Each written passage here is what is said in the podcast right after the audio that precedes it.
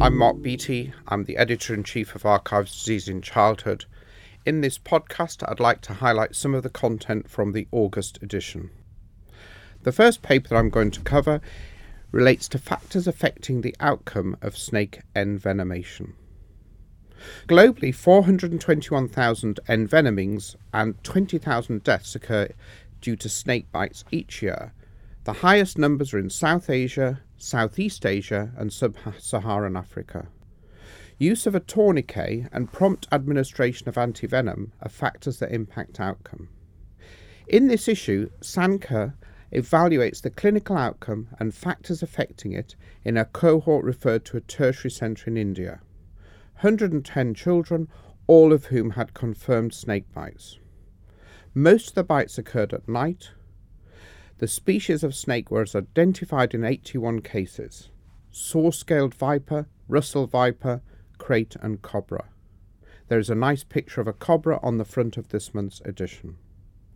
All were treated according to World Health Organization guidelines, and common complications included respiratory failure in 35, renal failure in 25, with the need for dialysis in 21. 14 out of 110 of the cases died, and 13 out of 110 suffered major sequelae, things like the need for skin graft or amputation and 44 had allergic reactions to snake antivenom. This just emphasizes just how serious these snake bites can be. The poor prognostic factors isolated in this study included younger age at presentation, anemia at the point of admission, and the distance walked after the snake bite had occurred, with the distance of greater than one kilometre being a very significant poor prognostic factor. The authors conclude by emphasising the need for early referral and prompt treatment. This presumably needs to be as part of an accessible network in order to better treat and improve the outcome of these common and potentially fatal bites. The second paper I'd like to cover relates to learning, well, learning and remembering after a newborn life support course. So, resuscitation courses are run in many countries to train healthcare professionals in adult, pediatric, and neonatal resuscitation. And these attempt to standardize clinical practice in the hope that you can minimize error and decrease patient morbidity and mortality. So, an interesting question to ask is if you go on one of these courses, how long do you retain the skills learned? In this issue, Mosley and colleagues investigate whether airway management and non invasive ventilatory skills are retained after attendance at a neonatal life support course. And they use as a testing tool the neonatal life support airway testing sheet. Of 67 candidates who attended, and were reassessed at three to five months, only 39% passed first time, 51% on retest, and 7 failed.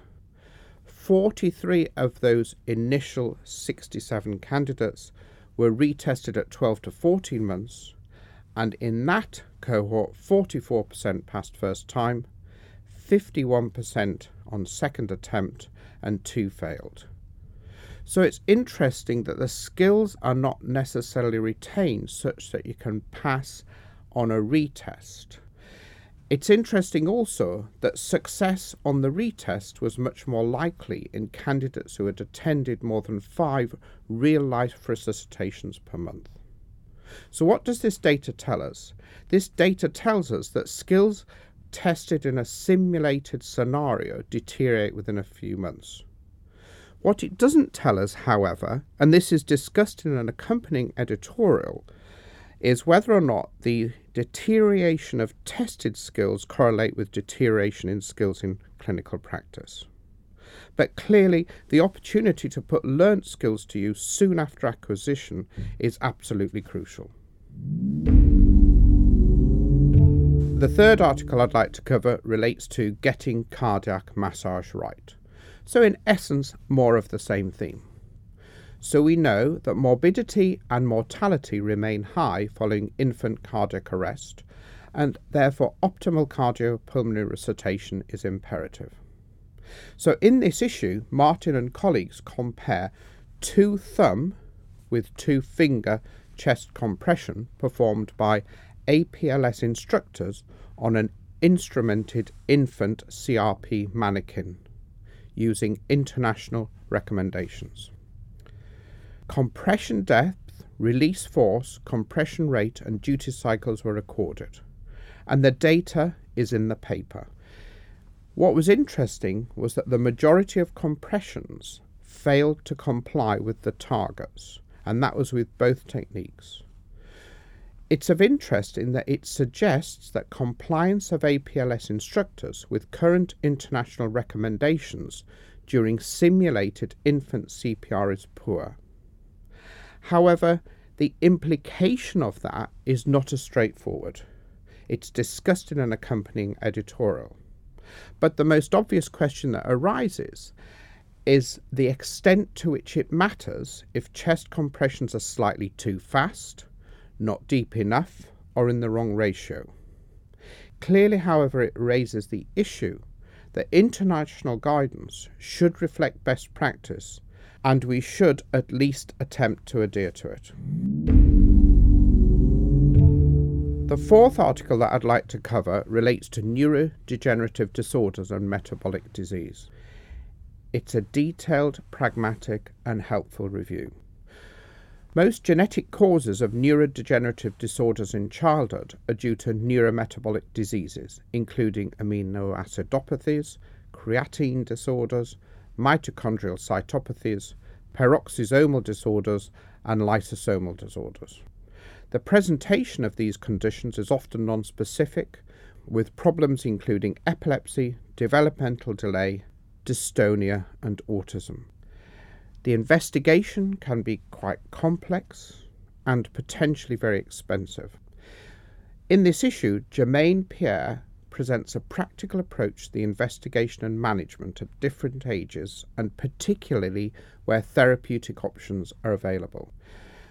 The author emphasises that clinical presentation may not be distinctive in the neonate and in early infancy, that neurometabolic disease may progress slowly and mimic cerebral palsy, and most importantly, that metabolic disorders should always be considered, particularly when there is a complex picture of severe neurological and non neurological features. This review gives you excellent, up to date guidance to help assess, diagnose, and manage these complex children. The fifth paper I'd like to cover relates to the use of vitamins. So, this is about free vitamins in England.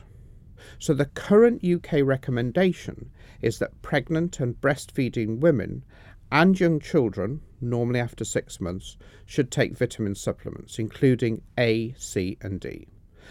In the UK, free vitamins should be available to low income pregnant women and new mothers and young children through the Healthy Start scheme. But it is well known that uptake is poor. So, in this issue, Jessiman and colleagues investigate the potential reasons for this in a qualitative study across 13 primary care trusts, interviewing 15 Healthy Start coordinators, 50 frontline health and children's professionals, and 107 parents. The headline finding is that vitamin uptake was low at all potential sites, with less than 10% of eligible beneficiaries receiving the vitamins. The reasons for poor uptake are complex but include poor accessibility of vitamins, poor promotion of the scheme, lack of awareness of eligibility, and low motivation to take vitamins even when supplied.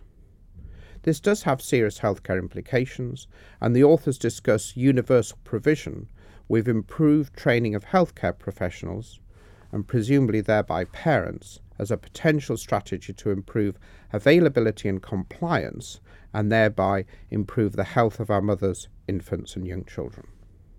I'd like to end by just mentioning some of the content of education and practice this month. So, this month we launch a new series, Research in Practice, or Science for Busy Clinicians, which aims to update the reader on common, important, and interesting topics. There are also articles in the Excellent Interpretation series, including how to use the neonatal neurological examination and how to use transcutaneous bilirubinometry. There's a challenge in dermatophile and a 15 minute consultation on the large head. There's also a clear and focused review on how long to treat infections for in the pharmacy update section and an excellent guide review on how to best assess and manage psychosis and schizophrenia in childhood. I'm Mark Beattie, I'm editor in chief of Archives Disease in Childhood, and this is some of the content that I've highlighted from the August edition of the journal.